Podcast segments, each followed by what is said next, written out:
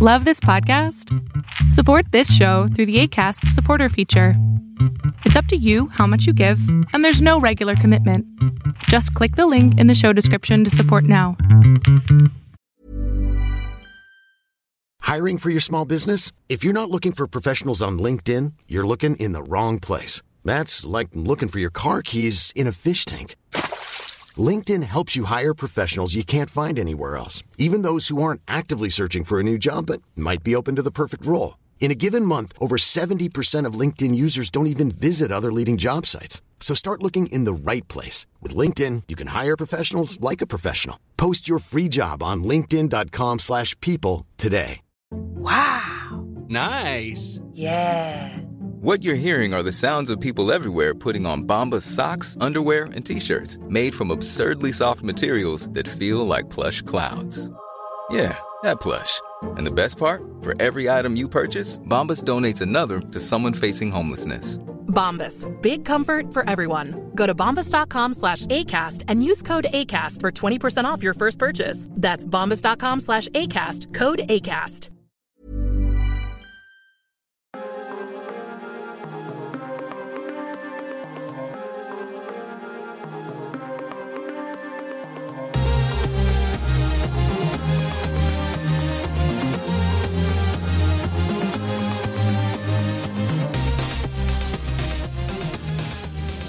Back, everybody, to the Agents of Mace podcast. So, welcome. This should be on Patreon. So, welcome back to all of our oil. We need to give our Patreon members like a name, Yeah. Uh, something associated with agents. I don't know. We need to think of that. bonus Interns. agents, Bonus or agents. trainee agents, trainees or trainees. Welcome back, trainees. New episode. Um, we're just gonna dive right into this one. Um, Shang Chi. This is the latest film in the MCU. It's one that I was anticipating all year, um, and I was very happy with this one. This is a lot of fun. Um, yeah, let's just go right into yeah, it. yeah. I agree. I this I guess uh maybe let's go with uh just initial reactions like um right out of theater like what was your initial reaction? you want to go first, Elisa? Uh, I guess I can. Um, Sure. well, first of all, I walked into the theater like totally blind. All I had seen of of Shang Chi was just the one trailer. I didn't watch any TV spots because I don't watch regular TV. I'm just on the Netflix all the time. Um, the Netflix, the Netflix, the Hulu. You know that that's how it goes. Um, and so I didn't I didn't know much about the character or the world that it was set in. Even when uh, I saw articles and things about it and about some of the background, like I'm so ignorant of everything about this like corner of the Marvel universe that I don't even have enough to process what the headlines meant. So so I knew nothing of Shang-Chi going to see this movie. But I did enjoy this as an introduction to this character. So if there's anything that's comic inaccurate or uh, wider Marvel Universe inaccurate that's in this film, I have no knowledge of it. So I just thought that this was a lot of fun. And uh, my husband, whom I've mentioned several times on the podcast before, and is a noted curmudgeon who doesn't like anything, went with me to see it, and he said that he thought that it was the best origin story they've done so far. I don't know if I am necessarily like there with this one because I I did like it a whole lot, but I don't I don't know if it's my favorite first movie. I don't know, but it was impressive. There was a it had a whole lot going for it that felt uh that felt unique for Marvel. Yeah, I agree. I I mean, and I agree with your husband. I think you know, of course, Iron Man 1 is just so nostalgic because it literally kicked off everything. So it's hard to say that a movie beats that movie for sentimental value alone. But I think that it did it did what Spider-Man did, which I thought was really good where it was just like he's already Shang Chi. Like he he's not he hasn't like realized his full potential, but he's already an adult who we, you know we didn't watch 45 minutes of a movie or an hour of a movie that was like him as a kid getting beaten and learning martial arts. It was like we got little snippets of that to like show that that was his childhood, but it wasn't like constantly it, it wasn't like a whole section of the movie, which I appreciated. And I feel like that's what Spider-Man did and that's why I enjoyed Spider-Man because it was like I don't need to see Peter before being Spider Man. I don't need to see him be bit by the spider. Like all that stuff, I don't need it. So going into this movie, I had read a couple graphic novels and comics with Shang-Chi in them, but it was never a Shang-Chi book, like or a Shang-Chi story. It was like I read a Wolverine where he goes and he meets with Shang-Chi and Shang-Chi trains him. I read uh there was uh one with Daredevil, I think, and he and Shang-Chi fight. And so it was like I knew of the character but I didn't know like the whole story. So I did of course pull out my Kindle and go on there and read like eight Shang-Chi comics, including like the three original Masters of Kung Fu comic series. And I gotta say, this movie did a pretty good job of like sticking with main story arcs. Um, I think the only one that caught me only because I was like waiting for it and then it didn't play out the way that I thought it was going to based on the comics was his sister in the comics there's a lot more about uh there are different sects of martial arts. So like he's iron fist martial arts uh then there's like the hammer something staff blade uh kicks. You know there's different like styles and each style has a school and like the iron fist school is the number one school and there's like a whole story arc where his sister after he leaves she leaves and she becomes the head of the like hammer style school and attacks uh, the iron fist school and all the other schools. And so it's like this whole thing. So i kept thinking that that was going to be a part of this at some point that they would at least like mention other schools and that never really happened. But i don't think any of that stuff detracted from this movie at all. I think obviously they can't put everything in there, right? They're trying to like build this universe. They need to fit this in. So I it's definitely jumped to like in my top 5 for sure of Marvel films. I think that it was like it was fun from the beginning to the end. It never I never felt like there was a lull in story. Like even in the slower parts of the movie, I felt like they were still important to the movie. And I thought the CG stuff was really great. I thought the dragons looked cool. The foo dog and the foo lion looked cool. Like, oh man, it was great. and I love uh Simu. I don't know if I'm saying his name right. Um, but the guy who played Shang Chi. Simu. Yeah, he's great. I love him. Yeah. Kim's Yeah. Convenience is like one of my every time they post a new season on Netflix, I like binge it all in a day. I love that show. I think he's hilarious in that.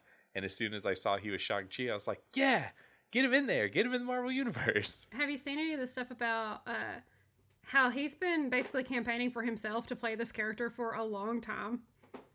I thought that was so cool. He's just like, Yep. hey, you know what y'all should do is make this movie and put me in it. and they did. Yeah, yeah, and the, yeah, they were like, yeah, sure. And now I know he's campaigning to get Shang Chi in, uh, in like a ensemble movie Well, I figured in that Mar- had in to Marvel. happen. Yeah, I, that yeah, that'll happen. But you know, he's not the first to do that. What's what is? uh Hang on one second. Is it Keegan? Well, I can't think of his last name. He's gonna be in the Eternals. Keegan. Oh, I can't think of. I want to say his name's Keegan, but maybe I'm wrong. Anyway, yeah, he he posted this on social the other day of uh he had uh, tweeted to Stan Lee back in 2013. Said, "Hey Stan, make me a superhero." and then here it is, 2021. He's an an Eternal. Yeah, I mean, So I it's always fun to see when the, that stuff happens. I mean, now I'm just like, make me the next Iron Man. yeah, yeah. It's come to don't my know. attention that you are down one Iron Man. yeah. I think it's it's really fun, especially if it's somebody that like has has the ability to bring that character to life. Like uh, I know we've talked about Fantastic Four, right? And and Mhm. who is rumored and who we would like to see and who's been pseudo confirmed and all these things. And same with same with Wolverine. Like, oh, who's going to be the next Wolverine? It's like I feel like it's a dangerous game to play where any actor can just be like, I want to do it, and then make a Mhm. social media campaign to do it, and then get it. But I, I like to think that Marvel puts more time and effort into casting. Yeah. Like they wouldn't just be like, well, he said he wants to do it, and all these fans say they want him, so we'll give it to him. I, I'm sure that it was like a I'm sure it was like a drawn out process of casting. If anything, it was probably like, oh, people want a Shang-Chi movie. Okay, we should write a Shang-Chi movie. And then we'll figure out like, okay, we're still going to do casting. We're still going to vet people, not just give you the role because you said you want a Shang-Chi Yeah. role. I think So, when yeah. they advocate for themselves and they are right for the part, then probably they're like, oh Mm-hmm. yeah, I mean that'd probably work. I mean, like not to get off the uh, MCU train for a second, but I'm still angry about the Han Solo movie because um, they cast uh, what is that kid's name? Uh, the, who's actually in it as Han Solo? Uh, Uh, I, I know who you're talking about. I feel like I, I can see his face. Yeah. Can never remember his name though. remember his name. I think it starts with an A. um, it is. I'm also grabbing my phone. Yeah. it- Alden. Alden. Is it like Enric- Aaron? Enric? Aaron Rick? Aaron Rich. I think so, Aaron Rick? yeah. I don't know. Alden. That's his name.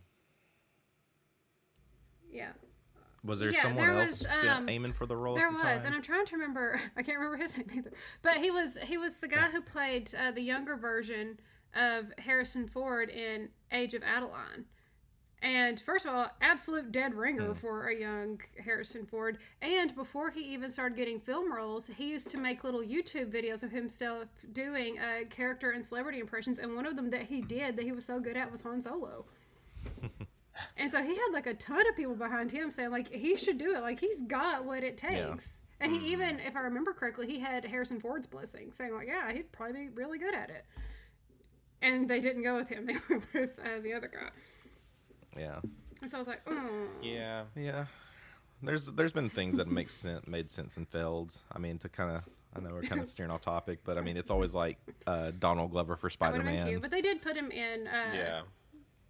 which they set him up to be Yeah. like a villain, and I, he did get to voice in one of the animated series, so he did kind of get to do that. But I am disappointed that his uh, Deadpool series got canceled. I was really looking forward to that. Yeah, I feel like for for him especially, it's like they waited too long. He almost like aged out of the role. for Spider Man. Yeah, if they yeah, Because Miles, like Peter Parker, eh, hmm can be essentially any age, right? It can be Mm-hmm. oh, this is high school Peter Parker. Oh, this is college Peter Parker. Oh, this is after college Peter Parker. And that and that Mm-hmm. kind of works, but Miles like I feel like you have to stick with either late high school, early college. Like I don't I don't Yeah. I, I don't think The the, character it's- would make sense with right. him after like I mean, of college. Donald has the Donald. I don't know if he can still pull off that young of a look, Right. especially now that he's all like he's in beard mode and looks a lot older. Mm-hmm. Um, Wow.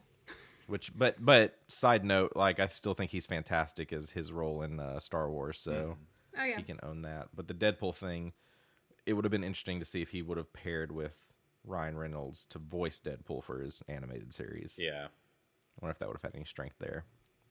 he probably could have done it.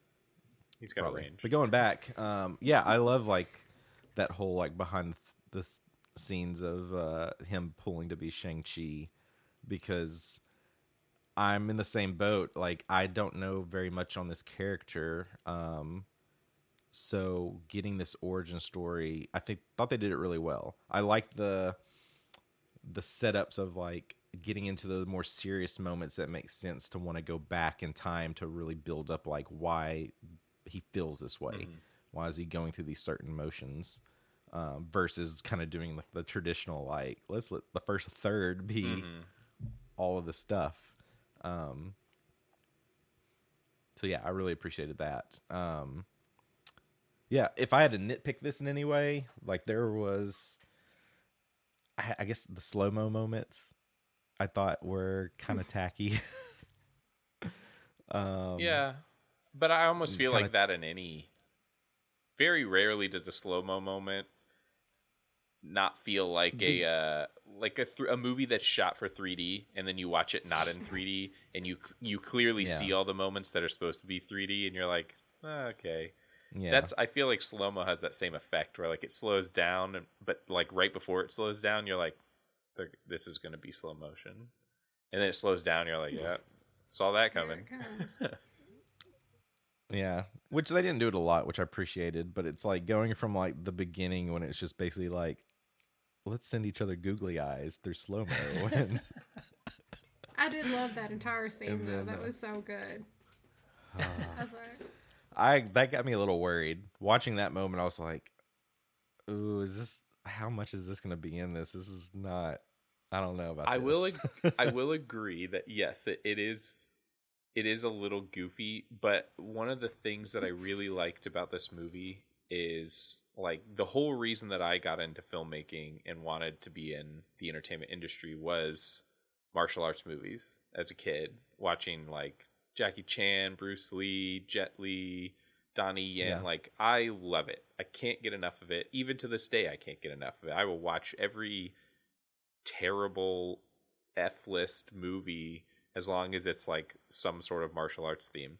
So Yeah, the fact that this movie stuck with a lot of like traditional Chinese martial arts movie tropes, that being Mhm. one of them, the like close hand to hand, like spinning in Mhm. circles and like s- you're getting reactions between both of them, even though it's supposed to be like a split second. Um, I, I I enjoyed it for that fact alone. Like it seemed like that whole fight was taken straight out of like Crouching Tiger, Hidden Dragon. I mean, there were like so Sure. many like wire movements and like that thing where they Yeah, seem yeah. to run, you know, just with really long In strides, yeah, over the air. It was like, Yeah. oh, this is so great. It's like a, I'm watching a classic Chinese martial arts movie. So, well, we'll get a lot of those as we move oh, forward. oh yeah, one, one in particular I'm ready to talk about, but I just liked it But because they were digging on each other. I was like, oh, look at them trying to kill each other and liking each other so much. Y'all are cute. I thought that that the the weirdest part for me of that sequence was just the fact that like he came here to get in. He's not allowed in. Mm-hmm. She's protecting the place. And I don't know if it was like is she impressed at his fighting skill? Is that why she f- fell in love with him? Like it it it seemed a little like convenient that just they were fighting for 30 seconds and then they were like, "Oh my god, we love each other." Didn't he bring her a little what? picnic or something? Like she beats him up and then he like comes back and he's made him a little picnic. Yeah, that's yeah. it. And like, how did he get through the forest the second time? Where was the picnic basket? These are questions, but but the point is he made yeah, it that is a back. weird moment. He brought her a little lunch. And she's mm-hmm. like, "Oh, he's really good at at fighting, and he's pretty cute, and he brought me a lunch. Literally, what else could I want in this world?" to keep those rings on. That's what he could have wanted. yeah, didn't really care so much about how evil he was. Yeah, She yeah. That's what I mean. she just so weird. redemption arced him. It's like It started there. Yeah. She just she likes a, a fixer upper, I guess. Yeah, a real fixer upper. It's in the the books. Is his character darker than what we got to see? He is. Uh, he's also like ancient. Uh, like, have you seen Right. Big Trouble in Little China? Mhm. Okay, so like the Mhm. the like grandmaster from that. That's what he looks like. He has like a crazy long mustache, Mm. crazy long beard, um, and he is like evil AF. Like constant bad guy. Not even kind of like, oh, I'm doing this to protect you. It's just like, no, he wants ultimate power. And the only Yeah. like turning point is again, this is in the comic universe, so if you want to read them, read them. If not, this won't matter. But in the comics, he dies and basically comes back as like a zombie ghost and then becomes a ghost, like a just full on ghost, and then like accepts that he's dead and moves on. Hmm. And the the redemption arc happens then for the father, where it's like he's like, "Oh, I thought I was doing the right thing, and I was just trying to protect you." And Shang Chi's kind of like forgives him, and he forgives Shang Chi for killing him, and then just kind of that's the end of that. So it it, it is a similar character, but at the same time a very different character in the comics from what we get in the movie. Which, like again, I I understand. A, if you read, uh, the martial masters of martial arts or whatever, masters of kung fu, whatever Mhm. that the like original story Yeah. is, it is riddled with just stuff that doesn't fly. Like it is uh it has not aged well. So I a hundred percent see why those things were changed and agree with them changing them. And then some of the other things that they change from the story again just make more sense where like I don't know. I, I think I said it in like a couple episodes ago, or maybe it was in the X Men movie. But like they're trying really hard to make these characters and these storylines relatable to us as viewers. So they're mm-hmm. kind of pulling, you know, of course they can't not. I mean, they're superheroes, right? Some of them fly. Shang-Chi has rings that shoot out of his hands. Like, eh, of course they can't make it 100% like realistic, but they try to make it a little more believable with some of the stuff. So like I understand why some of the other things get changed around. Um so I, I don't I don't I don't miss anything from the comics in this movie. Gotcha. I'm intrigued now. I'm about to do the weekend project and go read some of these. I'm very curious to what their overall decision was to change the rings from actual like rings on your hand to these bracelet style. Uh, I honestly think that it was like even if you read any of the stuff with the Mandarin in the mm-hmm. comics, the rings are very confusing. Like mm-hmm. they just even if you're sitting there, you read thirty comics where they explain them, you're still like, hold on, what can they do? Because it kind of seems like they can do literally anything. Like some of the rings control elements, some of the rings control mm-hmm. People and mind powers and uh, like it's wild. So I kind of Yeah, it's almost like if those were introduced earlier, you would almost think Thanos would want to go after those versus the Oh, Infinity Stones. 100% if you read the comics, the rings are way more powerful than the Infinity Oh wow. The only thing they can't do is you can't wear them all and snap your fingers and make people disappear. but Or maybe no one's Yeah. just thought I- of that yet. That's true. he may just have never tried. But Right. I feel like that would have been too complicated a storyline. So maybe that's why they kind of leaned away from that and were like, ah, they just they they punch. He punches stuff. They probably, yeah, they probably picked the right time because things are already getting so complex with the the multiverse and all these other little things. It's kind of like, you know, jumping ahead to post credit. It's like, where did these come from? Who made them? Well, what can they do? There is a martial arts style called Iron Fist, Mm-hmm. uh, and in a lot of traditional movies, they usually have a bunch of rings on their arms, and so Mm. they do a lot of moves like where they like push their hands forward and the rings all slap against their elbows and they like block stuff. So I I think Mm. that maybe that was kind of the pull for the design of the rings and like where he wears them and stuff. Uh, and since I mean technically and again in the comics their school is School of the Iron Fist and a lot of actual Iron Fist members in the comics come from this training. So I think that maybe that's where that stemmed from. Yeah, Um, that makes Well, and sense. just watching it, you know, again, me being an idiot, I was thinking maybe if it was rings on your fingers, it would get in the way if they were having to do lots of like hand to hand combat. Like it might, especially if it was like an actor having to wear them, it might make their uh, hands get all messed up. But also, not only being an idiot, but being somebody who just thinks about the most random stuff in the world, I was like, if he had to wear 10 rings, two of them would have to be thumb rings, and thumb rings look dumb. agreed. Yeah. I mean, when you have that much power, do you really care? You should care a little. You should have some some dignity about yourself. Yeah. if you have that much power, you should have someone that dresses you at least. So you would think I mean, looking fashion. looking at this this image of uh, Mandarin, I mean, he's rocking like, you know, kind of John Wick style black suit. It's got all the rings. it's pretty cool. But yeah, I, I think going back into to that concept, you know, I'm sure a lot of the decision probably had to do with focusing around the kung fu and the fighting. Mm-hmm. Kind of, I guess the big question now is, will we get to see more with the rings? Because I felt in this we didn't really get to see too much. A couple of things Yeah. like Well, nothing too exciting. I mean, we don't have to talk about it right now because it'll probably be towards the end of this episode that we talk about it. But I mean, with the post credit scene, it certainly seems like we're going to get some more information on these rings. yeah, so- right.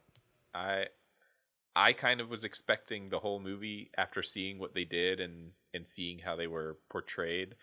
I kind of thought like either that's it and it's just because they don't want to have to deal with explaining the different power. I mean, imagine explaining the power for each ring. Like the, that's Mhm. that would take up so much time. So I feel like it was just them simplifying that into like no, the rings are this weapon that this guy uses. And we'll show some of the things that the rings can do and maybe with whatever's going to happen next with the rings that's when we'll maybe they'll explore more of the like elemental powers of them or anything like that Yeah. so we've got a long way to go We have gotten through the first scene. Uh, I guess we can move forward further. Of like, uh, do we want to go into the first fight scene or anything before that? Because really, before that, we're just really getting introduced to these new characters. Um, Shaun and Katie. I guess we could dive in. Shaun and Katie. Yeah, well, Shaun and Katie. Um, I guess we could dive into uh, what do you think of? Uh, um, I feel like I'm gonna butcher Awkwafina, Yeah. right? Yes. nora Awkwafina in the MCU. i How do we feel about that? Awkwafina is one of the most, I think, underrated comedy actresses ever. Everything that I've ever seen where she is in it, she is like not by the end of the movie my favorite character, but instantly my favorite character.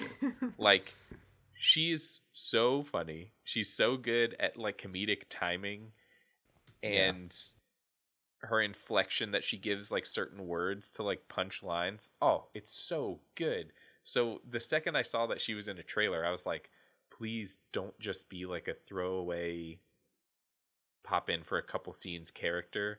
So by the end of the movie, I was like, oh my god, she's she's in. She is also in the MCU now. Like, Yeah, oh yes, I'm so excited Awkwafina's in. which is, I yeah, I almost wish we got to see it a little bit more now that we know that she's in the MCU. side note, I just learned real quick a lot of stuff about Awkwafina I did not know. I ne- I've never looked looked this actress up. Didn't know her name was Nora. Yeah. I did know that she had a background rapping. Yeah, that's where she I've, came I've- from. yeah, that's kind of like claim to fame. Is I, I've heard about this through some various interviews, um, but just seeing that her debut album was called Yellow Ranger, now I'm like, I want to see you as a Power Ranger. Yeah, yeah. Her uh, her show on HBO, I think, uh, Nora from Queens. It's really good. It's really funny. Okay, Uh, so I've got that to check out. Uh, Kim's Convenience Store. These are two on bucket list. Uh, I think she's hilarious too. Um, but I did think that in this movie they were maybe reining her in a little bit because I think that a lot of times whenever she's in movies and things like that, she gets to improvise more, and she can't do that here because they've got stuff to get there, and also the tone of this movie is not like entirely like humorous. So there's a lot of scenes. Well, I say Yeah. a lot. There's a handful of scenes where uh, she's just there to be like a kind and supportive friend to Shang-Chi. Right. Which I liked her in those moments too. It's like we've never gotten to see her do this kind of thing before. And so that was fun for me. But yeah, I love hmm. her. I'm excited to see what else they can do with her in the MCU. it's just the, I w- it's just when we get to the end with the big moments and then you look at the film that she just did it's hard to look away from all of that mm-hmm. because it's almost like was it just kind of has that setup type feel oh yeah, I mean, she's hundred percent going to be a character that like maybe we just don't know yet, and like I wanted to look it up because like at first I was like. Is this supposed to be like a Kate Bishop thing? Like when she started the archery stuff, I was like, ah, that would be weird. That doesn't make sense. We're already and not, no but but then I started to think I because in the comics, like I didn't, I can't place her with any character from the Shang Chi comics. That's what I was wondering about. right Like spe- no specific character. Like I feel like she pulls from a couple, but so I don't know Mm-hmm. if that maybe she is a character that I just don't know about yet, or maybe she's like a new character that's just for the MCU. But but see, that's where it gets weird because again, I don't know if you've seen it, but like I'm just gonna see her as Sisu from Ryan the Last Yeah. Well, yeah, so the, it's the like whole water dragon. That's where it gets so weird because it's like at the end we're seeing here's a water dragon. Oh, there's Awkwafina. Oh wait, that's Sisu. Like, hmm, what's going on here? Like, yeah, but it's hard to look around some of that stuff. I me. think that that would be a bold move for Disney to be like, we're just going to shoehorn a Disney character into the Marvel universe. yeah, Uh, that would be or maybe she's just really into dragons and she just wants to just work on the. I don't know. I don't know. That stuff was just kind of like, hmm, this is kind of weird, but kind of, but like, but now you're in the MCU and you can do some action stuff, and now you got a bow and arrow. Like, let's see where this goes. Mm, yeah, yeah. Um, really quick before we move on, I did want to say too because I, I was talking to my fiance about this right after the movie. Um, in Kim's Convenience, in the most recent season, I 110% guarantee they were shooting Shang Chi while they were shooting the the most recent season of that show because Yeah. his character for the entire season, or I think for the first half of the season, I think maybe he's in like the last episode or something. Um, but he only appears in Zoom calls in like Yeah. with just a white wall behind him. And so I'm just like, oh my gosh, he probably spent all day shooting Shang-Chi, gets back to his apartment and has to film like this two minute scene for Kim's convenience in on his Yeah, computer. I heard about that. so Which that show is they closed it, canceled it, right? I don't know. Because I I, thought they I thought that they But maybe I'm wrong. I thought I read that they canceled it after the second season and then they made a third season. So Ah. I don't know. I, I remember hearing about that. Yeah, I, I'm gonna try to go watch that pretty soon. um, Well, do we want to? Anyway. do we want to get like so we can talk about the bus fight if we want, but I feel like there's no. Re- I mean, some random people show up on the bus and they steal his pendant, and he fights them, and uh, Katie realizes that he's probably not who he said he is, and we get sword arm guy. yeah, yeah, I mean, if we want to dive into this, this is like the year of bus fight. So like, uh, we could do a fun video of like who had the better bus fight, um, Shang Chi or uh, What was what was his what was the character's name in Nobody or I guess Nobody. Oh yeah, Nobody versus Shang Chi. Yeah. Shang Chi. Shang Chi. I think uh, I like that. I like the nobody bus fight. Yeah, But but this one was super exciting. I really this one was this one was really good. I really The one after it's more iconic though. Yes, yes, one hundred percent. I think that this was this was like an exciting introduction for martial arts in the MCU. It was very cut and dry fight scene, a lot of like uh, Jackie Chan style, like Yeah. you know, escape through the bars, sling around the side of the bus, run to the front of the bus, comedy moment, like bang, bang, bang, let me in. So I think that it was a lot of fun, especially because it's what I want. Like, Mhm. if they would let Jackie Chan direct a MCU movie, I would love that movie and probably only watch that movie exclusively. um, so I, I think that it was exciting. I do think that compared to the rest of the fight scenes, this one was different. Like Mhm. this one felt more like a, again, more like a Jackie Chan nitty gritty, semi realistic fight scene, whereas the other Mhm. ones seemed more like over the top Chinese opera, Right. pulling strings, martial This whole the whole setup of this scene to me almost mimicked like something I would see like an Ant Man. I guess I kept thinking of like some of the things we see, like maybe it was the second Ant Man, you know, the car chase type. Mhm. I don't know. I was just getting that vibe from it. Which aren't they in the same location as Ant Man? Like San Francisco. Yeah, San Francisco. Yeah, I think they're in San Francisco. So that's like, where's Ant Man during all this? Where's the Wasp? um, yeah, I, I was kind of thinking a little bit earlier when we started based on this scene of like, it's almost like riding a bike, right? It's like you, you're getting intro to this guy, and like us as viewers, I mean, we kind of know what the setup is, but you know, we don't see him like doing anything martial arts related before this, Right. so it's like boom out of nowhere. So I'm like, would it elevate this if we knew that he was still is he or do we even know is he still practicing martial arts in any way in his free time? Right. Like we, we don't really know so much about that character. I think we're supposed um, to assume that like based on the training that he had and the length of the training that he had, it's probably like muscle memory. And It's then just all- they did show him doing like his push-ups. So he did a So- push up. yeah, so it Yeah. seems like that was supposed to be them like yeah, he he keeps his body in in check. right. So that's it.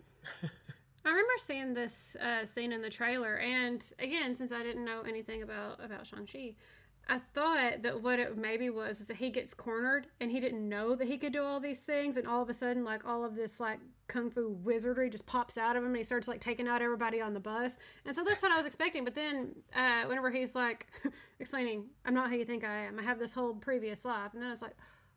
Oh, that does actually make a lot more sense. I Because like will- we had a time say- skip of like 15 years.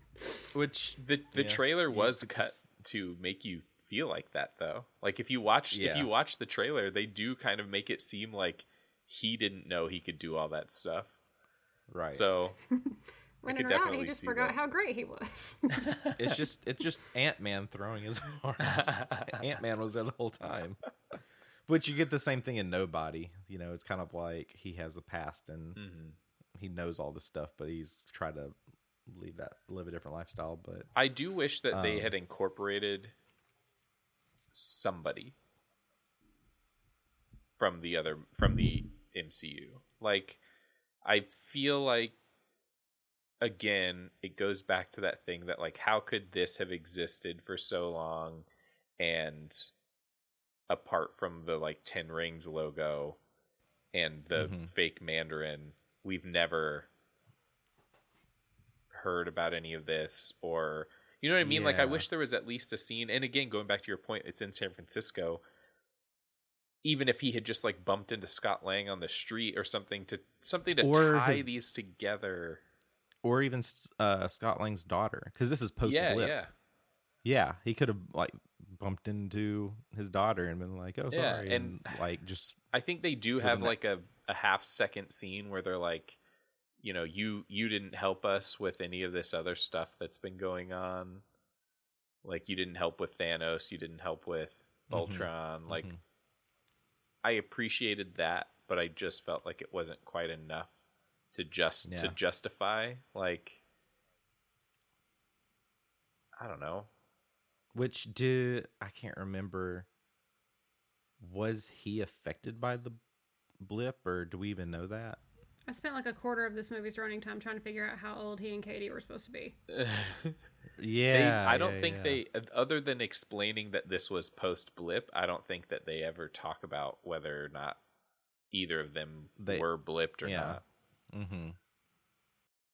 I would assume not because I feel like if they were, they would have had to have put that in there somewhere. Like, how do you not talk about that? But we also don't really know how long, like, or maybe they say, how long post blip is this? I don't. Yeah, I don't know. I think that could have been a little bit more context because I mean, going back to like, they're like, what's the are bellhops? Like Uh, ballets. What was their job? Valets, Like, yeah. vandal valets. Yeah, like I don't know, just kind of like interesting job choice. And, Yeah. And to say like his dad was like I what did he say he gave him 10 years or 1 year? Oh, I can't remember. I think he said 1 year. I gave you 1 year. But regardless like he he told he tells Yeah. him he he gave him a certain amount of time to not work for him Mm-hmm. and that seemed like the perfect moment to explain where we are in time post blip like how did that affect the Yeah. time that he was given away from the dojo or whatever you want to call the Mm-hmm. operation i guess Like post blip, it's like 2025, right? Like about then. Do you think they're setting all these movies like in like 2025, like right after the blip, and waiting for us to catch up so that they can be like with our own time? maybe but i think it doesn't it say present day or no maybe that's But is it their present day? yeah Which iPhone do they have?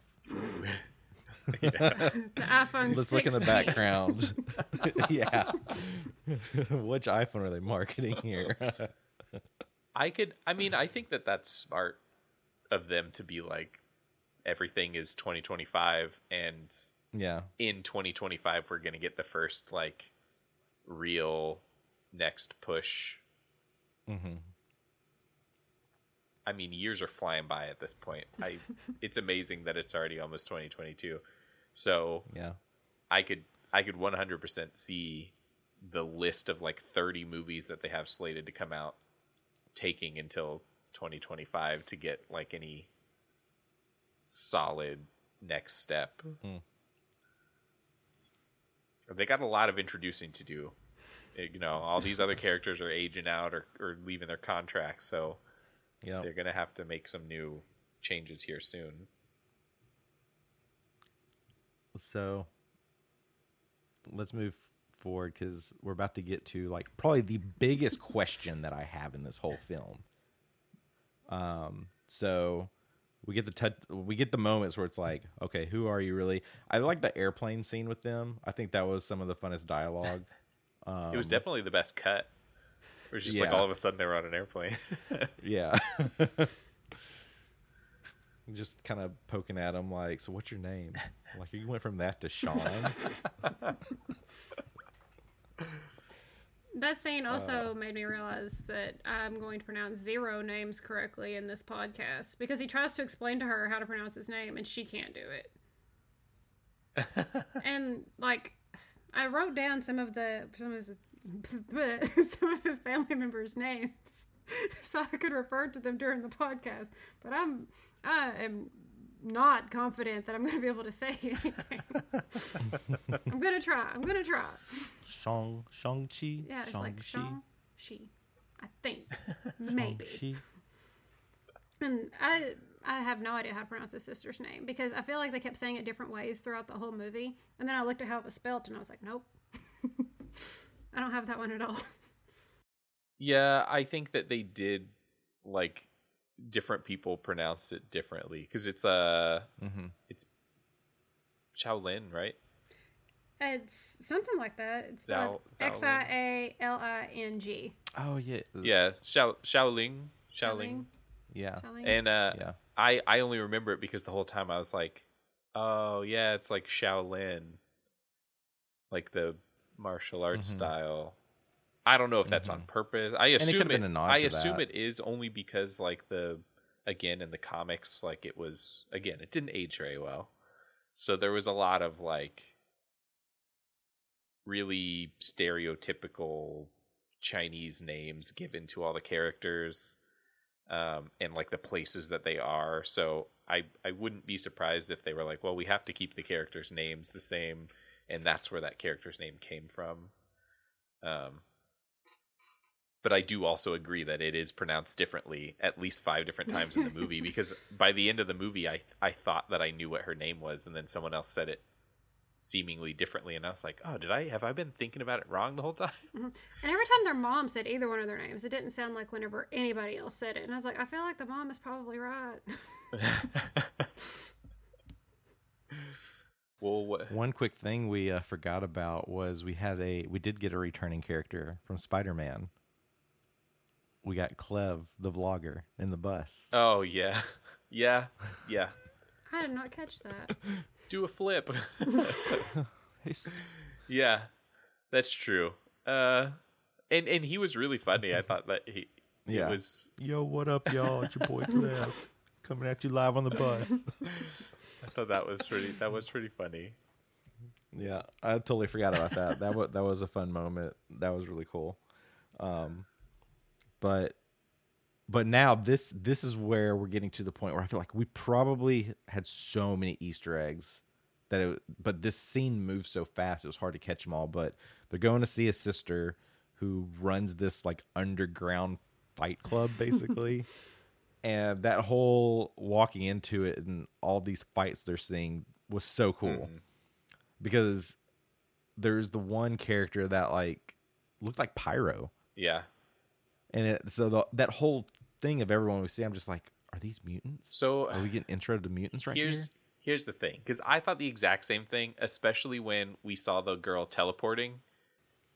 Because I was like, Mhm. oh, is this um, what's her name? Why can't I think of her name?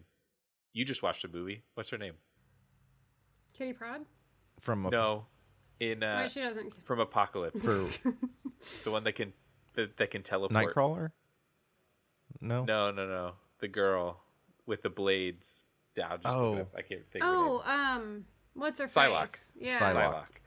So I thought that I was like, is this a Psylocke reference? Mm.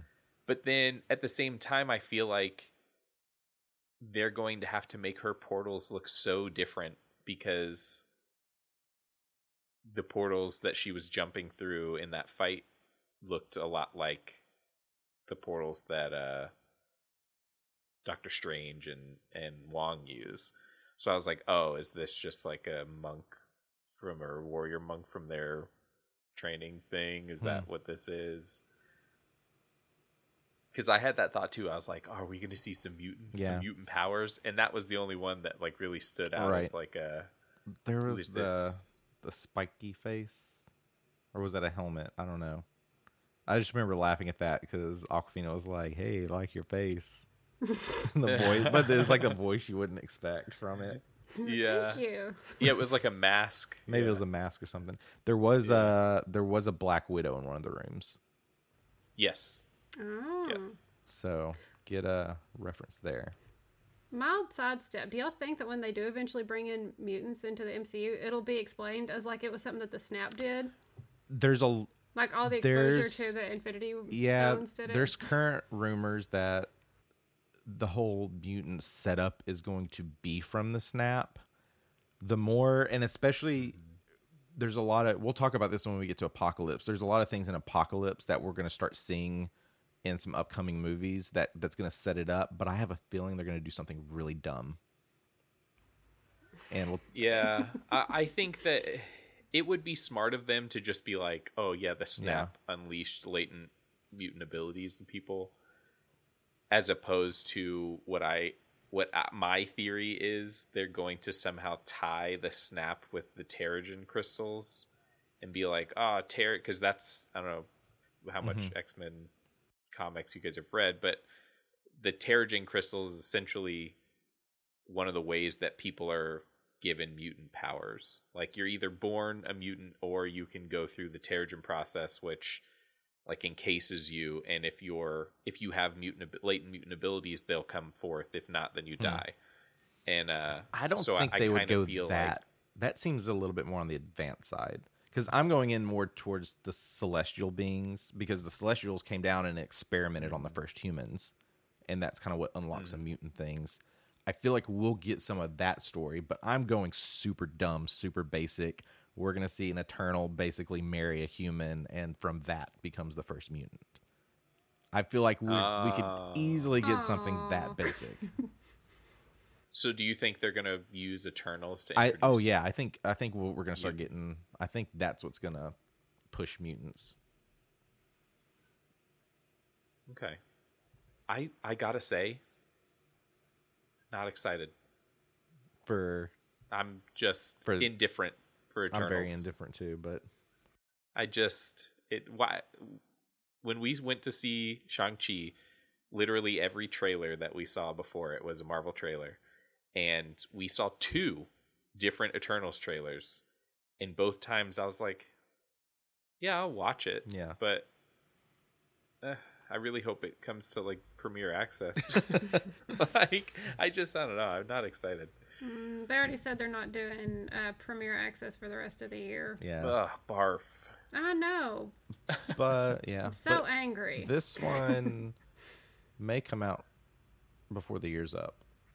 I think yeah, they I said think they said 45 like days. yeah, which is cool. I'm I'm okay with that. Yeah.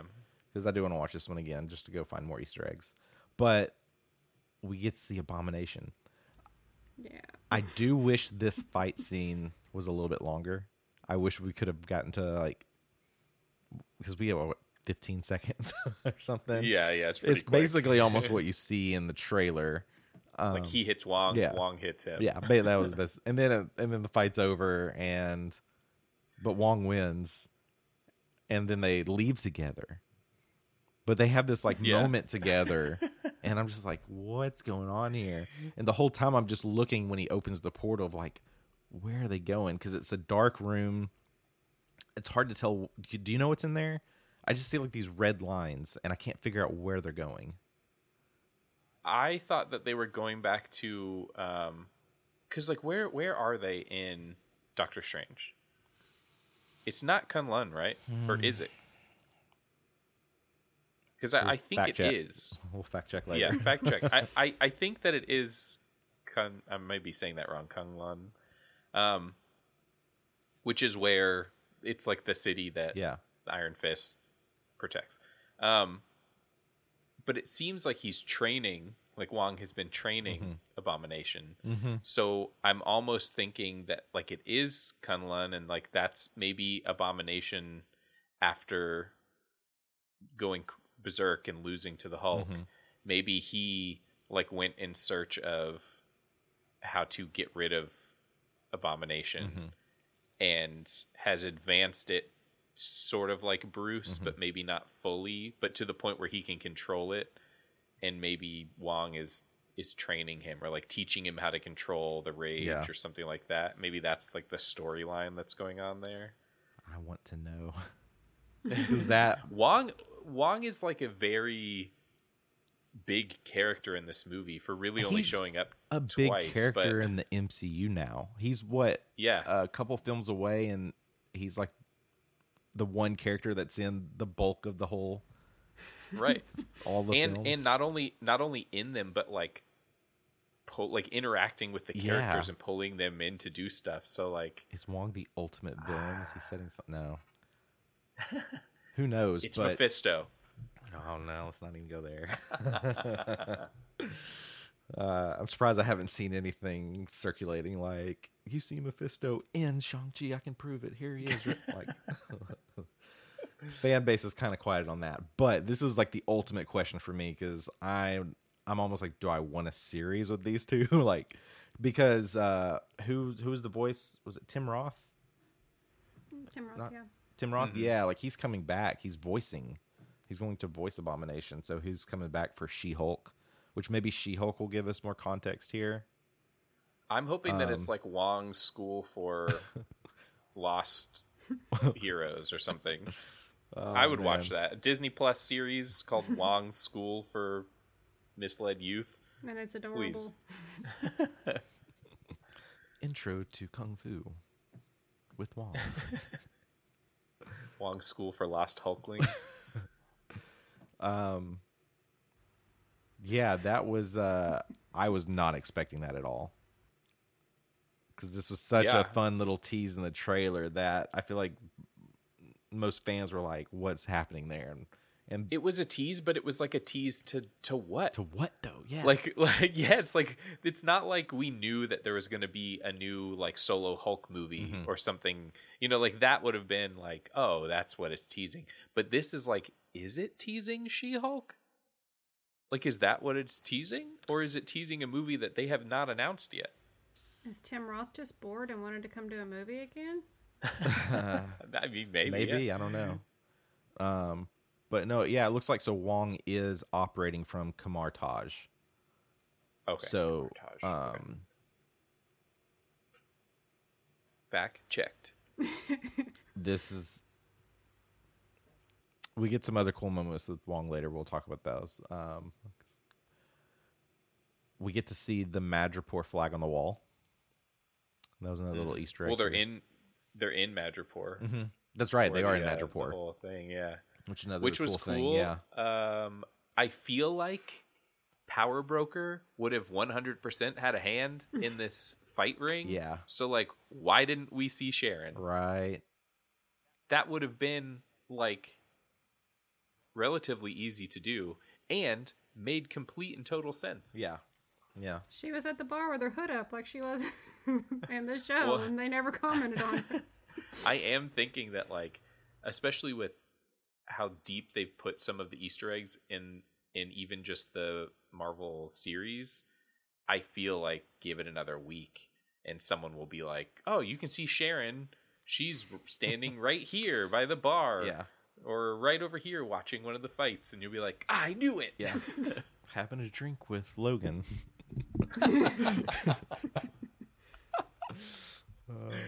I'd die. I would literally die.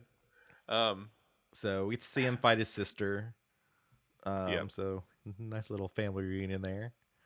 Um, yeah, he doesn't really fight. He just yeah, gets he's just like, I'm not gonna fight you. Like, like I'm here. Like you sent me the card. It was like the, that whole like very classic moment. Like you sent for me. Like, what do you want? Right. And she was like, No, I didn't. And then she kicked him and knocked him out. uh, and then, surprise, they get attacked. mm-hmm. Um, I felt like this whole scene dragged on a little long. Yeah, Like, there wasn't. There was fighting going on, but they kept doing this weird thing where, like, all the fighting seemed to be kicks Mhm. and they were just showing us their torso up. And so like we weren't seeing the kicks. And I was like, this is weird. Like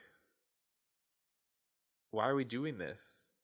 Show me the cool fight scene on the side of this building. Why are you showing me not the fight scene? I don't know. I thought it was weird, but I did enjoy the the fight at the end Mhm. of this scene. Um where he fights his old trainer basically uh i thought there were a lot of cool like crazy like kunai knife tricks and rolling around the ground lots of cool like close combat um and it was all lit really cool it was like i'm watching like a cyberpunk movie Yeah.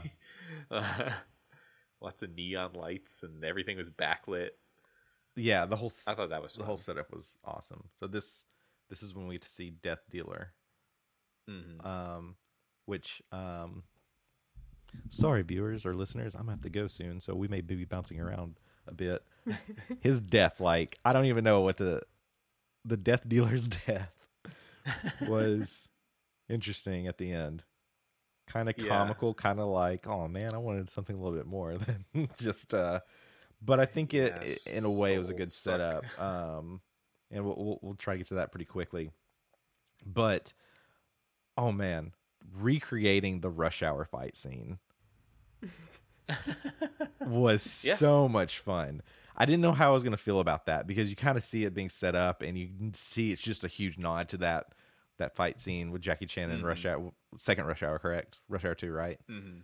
But man, it was so much fun. And Yeah. this was like an elevated one too. Cuz I think in Rush Hour 2 it's like yeah, they were high up, but it wasn't like Yeah, they were like four or five stories. Yeah, this not they were like like, on the top of a Yeah. skyscraper.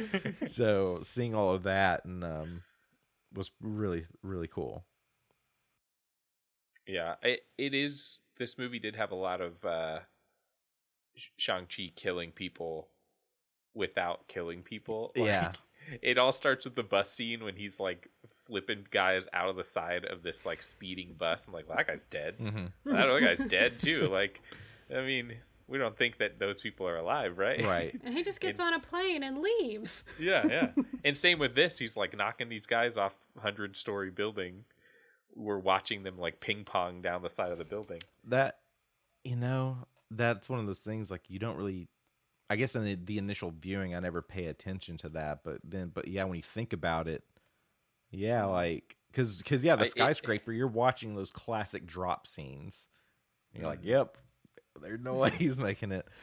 But you look when you when you look at his training and the life that he went through um and this even goes back to like other animes like this kind of goes into like gundam in a way like these kids are trained to just be numb. They just Mhm. don't have these kind of feelings. Like it happens and it happens and they just move on Right. Well, I think it. We talked about it briefly on our most recent episode of uh, "What If," Mhm. but it's the same thing that I was talking about there, where it's all about perspective. yeah So we see Shang Chi as the good guy. So if he flips a guy off a hundred-story building or kicks a guy out of a speeding bus, you don't care about that guy. Whatever. yeah But if Shang Chi was the villain of this movie and he kicked the guy out of a bus, you'd be like, "Oh my god, he killed that Right. guy! That guy's evil." So so the only one that you're gonna see do the opposite of that is spider-man yeah he'll kick you out of the bus but then he's gonna shoot Hmm. spider web to, to you know like stick you back on the bus. the cops are gonna get you hammock. like yeah Well, we'll kind of speed through this middle part because the middle part is a lot more just story. Yeah. Um, we get to see a little bit of the family dynamic before Shang Chi's mother died. Uh, we get to see a little more about like where they're supposed to be going. Um, they basically get imprisoned and find here's one of our couple characters that they brought back from other movies. Um, but they brought back the fake Mandarin. I can't remember the, the character's name, but he's Trevor. Slattery. I wrote Trevor it down. Slattery. Oh, you nice. They brought him back, which I thought was like, what a crazy character to bring back. like, oh my god.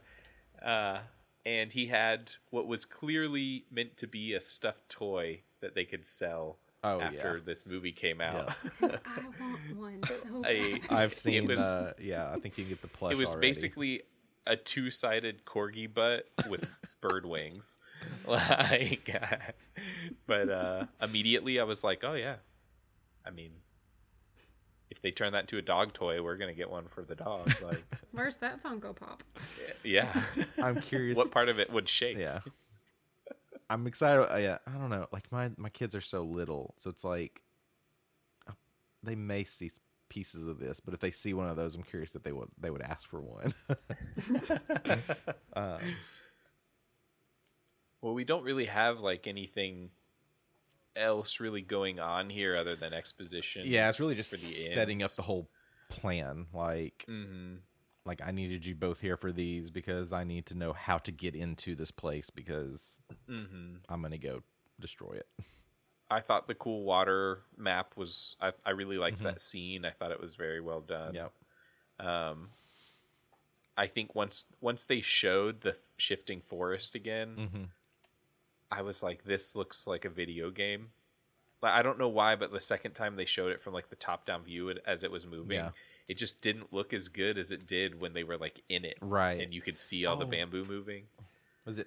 Yeah, it kind of gives gives you like an Uncharted feeling, maybe something like that. yeah. Like this is almost you would see in like Uncharted, or even like you could Yeah. potentially see this in Old Indiana Jones or Tomb Raider. Yeah. Yeah. So I don't know, but I I enjoyed it when they were in it. I thought it was like a cool way to Yeah. to heighten the tension. Um, you know, they got to stay in the pocket. That was the go-to line for that whole scene. Um, I did think it was interesting that like they drive through this forest and they drive into this unknown land or whatever, and the whole time they're just in this car. Right. It just seems so out of place. Yeah. like they're just in this car. So I thought that that seemed weird, but at the same time, I feel like it was probably really easy to to film that. Just Yeah. have a car drive through some lumpy blue screen studio and all their all the Throw it. budget there is going to these Pokemon esque creatures. Mm-hmm. So mm-hmm. yeah. Oh, but that that car was definitely product placement. I Oh, don't know yeah, what kind of it course. was, but it was. Yeah, yeah, I can't remember either. Because they're, yeah. they're even like, "What a nice car!" when they get into it. yeah. Yeah, and then they're like, look, it can drive around mountains, it can drive on wet roads, it can drive through magical lands. There's no telling where this car will take you. but you ha- you can only buy it with those decals on the side. That's the only way Exactly. Comes. yeah. That's factory standard. Uh, I did really like getting getting to like the meat of this movie. I guess I really enjoyed. And I think I said at the beginning, the Foo Lion and the Foo Dog looked so good. Like all of like you said, uh, it was very Pokemon esque as far as like the the way that these animals and creatures looked. As soon as I saw those, I was like, yeah, there's no way that like that's not going to be a thing. The, the they need to show up in more Marvel movies. Like I thought they were the coolest part of the whole little village that they they walk into. One of them was literally like a Vulpix. Yeah. Yeah, Right? yeah. Yeah. That uh that circulated Twitter fast. I uh I wonder if that was just like a they just pulled that file from the Pokemon movie. They're like, "Hey, you, you guys have any any uh, models that we could reuse?" We don't Yeah, have yeah, time to make that. all this. Although I do think that the uh, nine-tailed and six-tailed fox Mhm. is an actual. I think all of the creatures that we see are actual uh, Chinese mythology creatures, um, which I thought was cool because, like, yes, Vulpix and uh, whatever it turned Ninetales isn't that what it turns into? Wait, hang on, hang on. I thought Vulpix was like the final evolution, but I could be wrong because it's been about 20 years since I've played Pokemon Red. Well, I think those. I mean, those two are in that game because they are mythological creatures from Asian cultures. So I think that it it was interesting. But now I want to know what the chicken corgi butt thing was because I've never seen that. But I know that the like phoenix birds and the tailed fox and the like horse dragon. I know that those are things, and the foo dog and foo lion. So I, I'm I'm interested. I I should look that up and see I, what I can find. I found the list of all the creatures, but I can't pronounce any of their names. So um maybe we can do Well, maybe we'll we'll post do something the on list on- social. I think yeah. would be fun. Um someone tried to break down a so mini video of us trying to say this. yeah. so they're they're at Talo. Talo, right? Talo. yeah. Talo, which apparently this was featured or the origin was from Thor. Um this is uh a dimension within like the god realms. Is it one of the nine worlds? Uh it's just like a Or s- nine they just say it's like a small pocket dimension. Huh. But they changed it up, which I get I get what their approach on that, which is really interesting. And then someone tried to break down like the timeline for post end game stuff because the Wenwu said that the gate to Talo opens only on Queen Queen Qingming Ji. I'm probably mispronouncing this and I apologize. Uh which is like one day of the year. So speculating that Shang-Chi must be in 2024 and this Chinese festival day will happen on April 4th that year.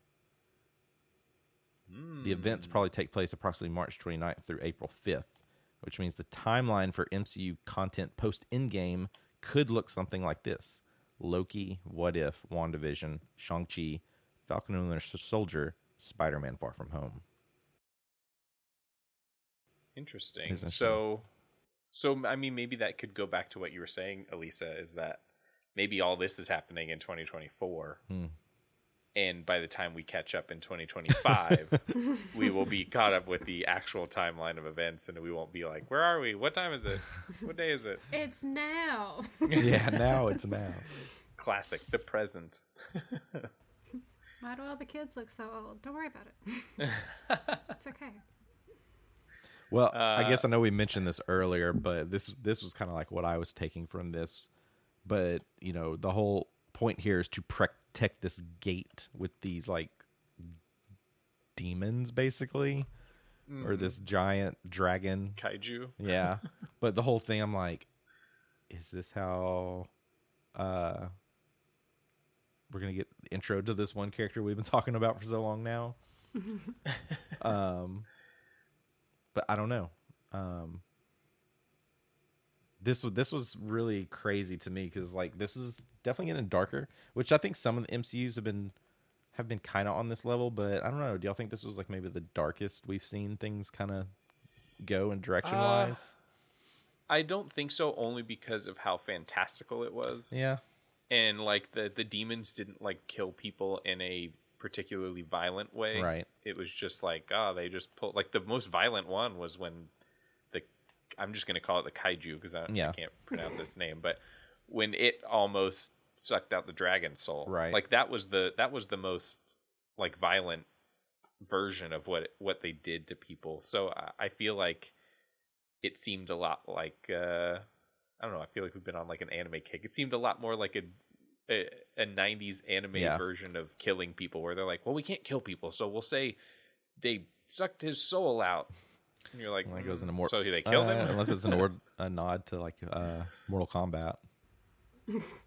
uh, yeah, I mean, kind of. It, you know, that's what it seemed like. But you know, like they put s- this was just what I was kind of like laughing, probably laughing to myself in the theater because like Death Dealer is pretty cool through the whole movie, and then we get to this point and nope, done. Like Yeah, three just seconds, suck the he's soul out. out. I wanted to know, like, when they destroyed the demon, their souls didn't come out of it. Had it already digested them? Like, I don't know. I just felt like they were going to destroy it, and like the souls that it had sucked up would have come out and gone back into the people. Well, not so much because again, you go back to like Mortal Kombat, like it didn't really happen there in a way. It's kind of Yeah. like freeing them. Yeah, Like so, maybe we could have seen something. They could have gone to that kind of fantastical type level. right, like another plane. Yeah. I just felt like mainly because I feel like a big part of Shang-Chi's storyline is that he kills his father hmm and that that is what like drives his in the comics at least that's what drives like his sister away from him and it drives him into like this whole quest of redemption for himself because like hmm he he crossed that line right? Like we always talk about the heroes they can't kill people. Yeah. qu- air quotes they can't kill people. So that was like him crossing the line Yeah. and, and killing his father. So i kept thinking like oh his father's gonna get his soul back and then something's gonna happen either in this movie or the next where he kills his father and like that storyline will still play out but now it's kind of like well i guess he's just dead i mean Yeah, they didn't. It seems with his sister, they pushed more on the like she's kind of has the same mentality of she wants to run her own empire type thing, mhm. and so yeah, with maybe they'll come back and maybe there's some grudge of like you killed dad, but like I didn't really get any of that. It was just kind of like now that kind of frees me up to go run my empire. Yeah, and I could see I could see that being the thing, Yeah. right? Like she she becomes a villain Mhm. because she's running this underground Yeah. fight ring. Right. Yeah. But I guess for this Good we'll, for her. we'll we'll hit the uh, the end of this movie really quick. Um basically dad goes crazy, puts on his rings because of the only things that can break open the dragon scale cover that's blocking this demon in. Mhm. Everybody else gets dragon scale armor and dragon scale weapons, which was like, oh, this is cool. Um, and then it didn't seem to matter. like in the in the big fight between the Ten Rings army and this army of villagers defending this place with their dragon weapons and stuff. It seemed like some of them were still getting taken out Yeah. by the Ten Rings army, hmm but it was like, well, isn't the whole point that you guys have like dragon scale weapons and dragon scale armor and it's like the toughest stuff in the universe? Like, how you losing to some shock batons? Yeah. Some of that kind of felt rushed. Yeah. a bit. Could have been. It's almost like should they could have cut out some of the middle of the second act of the film and put a little bit more effort into the third. Yeah. Um, yeah. because it was cool to see on the big screen. Like seeing this Oh, on a yeah, big screen was really fun.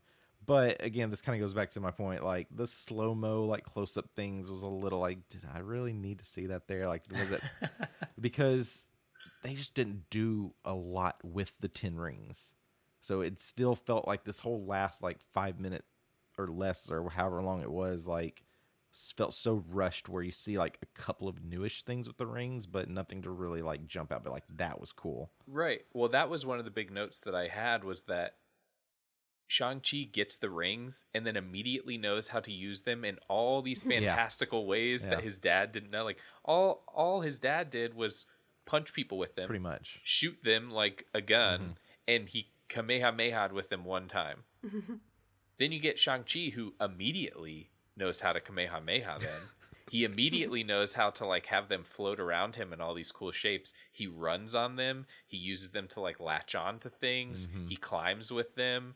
He like it's like how does he know Yeah. how to do Like, all this stuff with these rings that he's we're going straight back before? into like dragon ball z it's like it's like he instantly went super saiyan yeah, oh, like yeah. there was no he was even gold right yeah There's been a lot of anime talk on this podcast for the last two episodes. yeah so yeah i may have to go get an account and watch DBZ again because yeah like that whole moment i was just like why are they someone has to go make a proper dragon ball z movie now like that was so cool but I think they're gonna leave that stuff to to Netflix. maybe well we'll see how well, Netflix messed up Death Note. True, but then they redeemed it with the Rurouni Kenshin. Uh. Those movies are really good.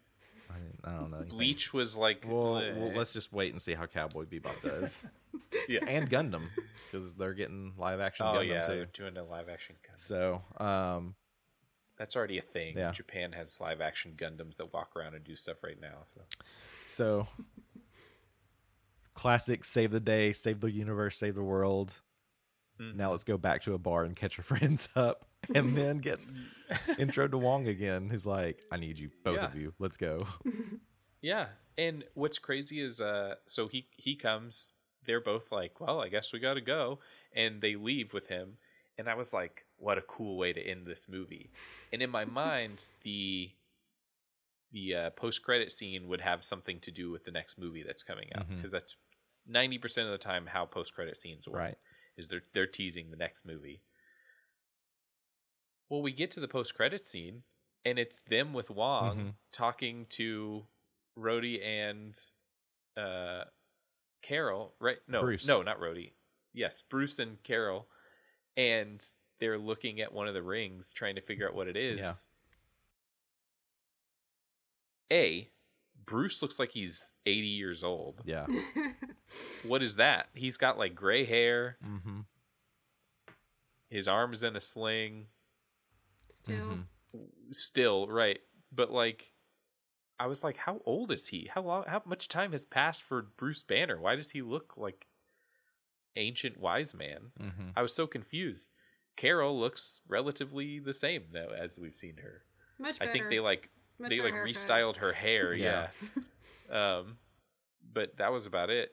Yeah. And so it ended and I was like this was the post credit scene? You didn't really tease anything. Like again, at knowing in, the movies that are lined up, I feel like they didn't tease any of the movies that are lined up. Unless this is an Eternals tease, and again, I'm just not really excited for it. So like maybe like that's where the Ten Rings come from, the Eternals, and that's gonna come in that movie or something. But yeah, I don't know. Yeah, uh, I guess the, the the biggest notes is like they're sticking with the Russo brothers' wishes, like it's a permanent injury, so we'll Mhm. carry on that. But why was he not like the combined form where he was? yeah, So Smart we'll Hulk, probably yeah. get that in like She Hulk, if anything. Mhm. Um, I thought like the whole Carol Danvers moment was rushed and weird and like awkward. I do have a theory as to why it happened, though. Why is that? What's Which is uh, the director of this film directed uh, movies with her in it Mhm. before, uh, Short Term 12 Mhm. and The Glass Castle. So I think he just wanted her back because they had this relationship. yeah? And so, like, she, I agree, she wasn't like the obvious choice to be the one like investigating what was happening. But I think it's just like, oh, it'd be a, a fun thing Yeah. to have Brie Larson back with this director. hmm That's very common.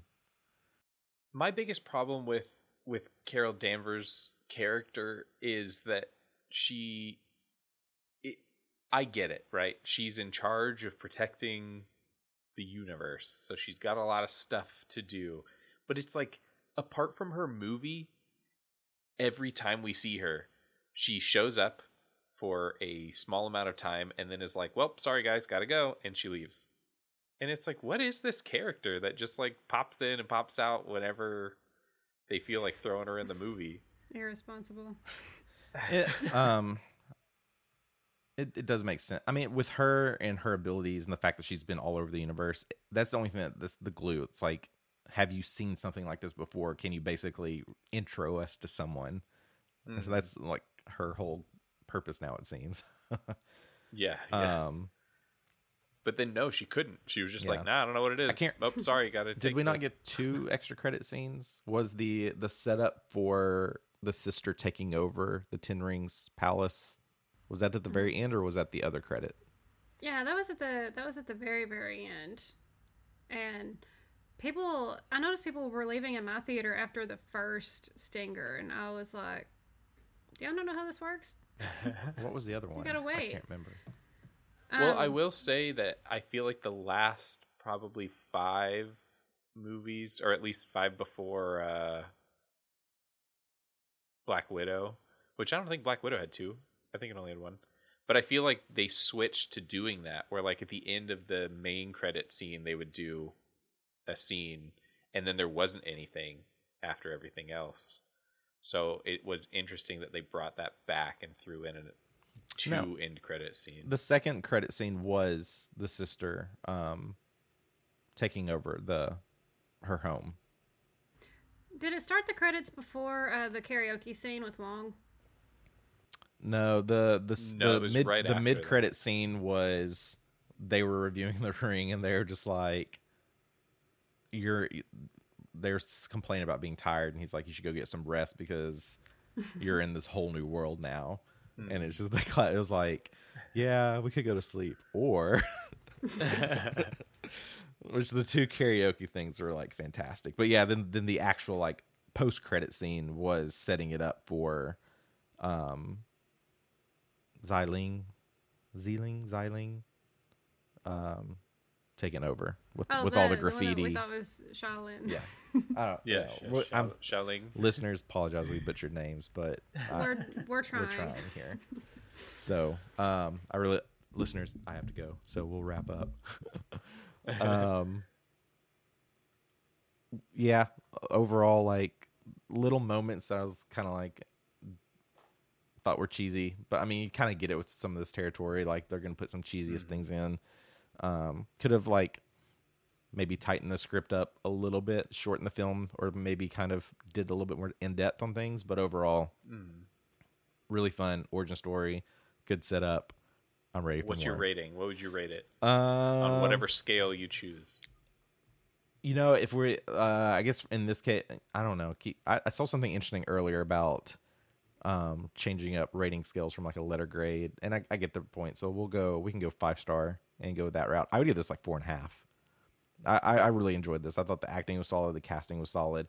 There's a few little things I think could have been removed or or changed slightly in this film to just make it really even better. But yeah, four and a half for sure.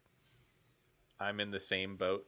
I was going to give it nine out of ten rings, Could have and done that. Sorry. and and and the same for the exact same reason that I feel like there were a couple like tiny things that they could have changed to make it 10 out of 10 but I I don't know that it necessarily needs it. it I think it can stand by itself. So how about you Elisa? Um, I guess my strongest criticism with this movie would be that it felt like fully a third of this movie was flashbacks, and not hmm. all of them felt like super necessary. I feel like they could have more sketched in or hinted at what had happened in Shang-Chi's past, and we would we would have gotten it. We'd have been totally fine understanding his family situation, understanding his dad. But no, they went all in on the flashbacks. There was hmm. Tons of them. And they were they were well done scenes but you guys were talking about the length of the movie. And it wasn't that i felt that it was too long. I thought they took up space that could have been reallocated to other things. Um like one thing that i felt like was supposed to be or maybe more hinted at in the movie was uh that Katie is now unfortunately attracted to Shang-Chi. she spent all these years just being his friend, but then she saw him with a shirt off. Was like, oh, and so that's something I think that they could have like played with more. Like maybe she's now suddenly and uncomfortably interested in him, but we could. There's too many flashbacks. We got to all these flashbacks.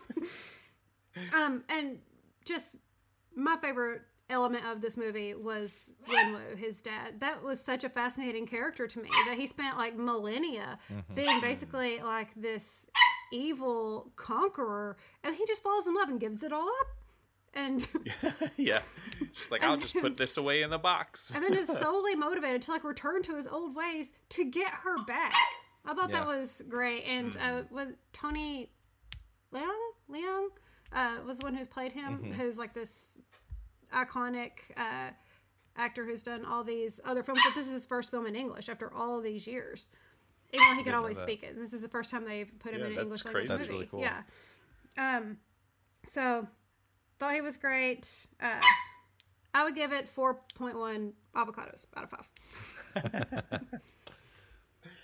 Well, we definitely suggest if you haven't already seen it to go see it. And also, what are you doing listening to this before you see the movie? Go see Yeah. the movie. Uh, um, so definitely, if you're not already a Patreon subscriber, consider subscribing because you are going to get this entire episode. Um, if you're not, you're getting. We're still going to give you the episode, but we'll probably cut it down a little bit. So if you want that missed content, uh, go join our Patreon. Definitely let us know what you think. Leave us reviews. You can write to us stuff on social media. You can leave your reviews anywhere you listen to this podcast where they allow you to leave reviews.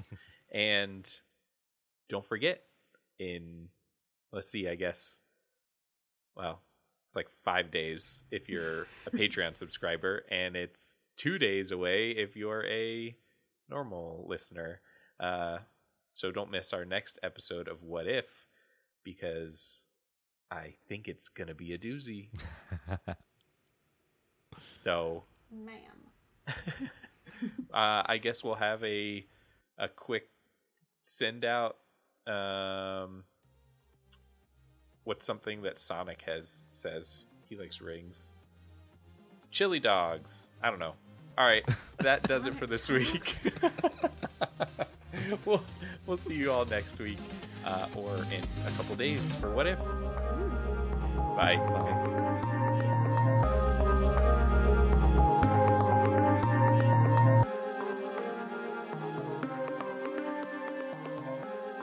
meant to look up something that Sonic says earlier. Uh, and or we could have did favorite.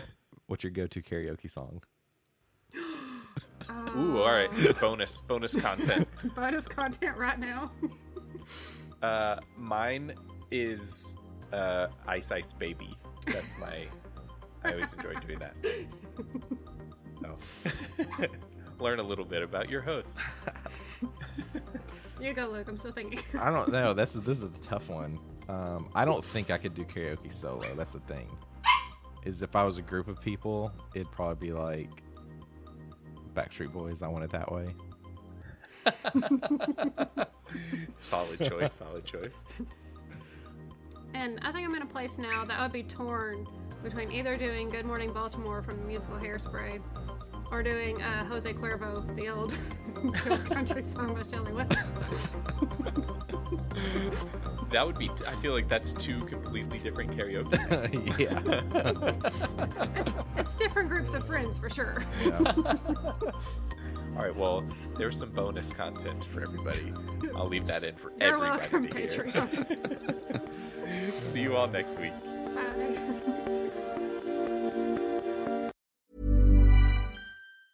Mom deserves the best, and there's no better place to shop for Mother's Day than Whole Foods Market. They're your destination for unbeatable savings, from premium gifts to show-stopping flowers and irresistible desserts. Start by saving 33% with Prime on all body care and candles. Then get a 15-stem bunch of tulips for just $9.99 each with Prime. Round out Mom's menu with festive rosé, irresistible berry chantilly cake, and more special treats. Come celebrate Mother's Day at Whole Foods Market. Even when we're on a budget, we still deserve nice things. Quince is a place to scoop up stunning high-end goods for 50 to 80% less than similar brands. They have buttery soft cashmere sweaters starting at $50, luxurious Italian leather bags, and so much more. Plus, Quince only works with factories that use safe, ethical, and responsible manufacturing. Get the high-end goods you'll love without the high price tag with Quince. Go to quince.com/style for free shipping and 365-day returns.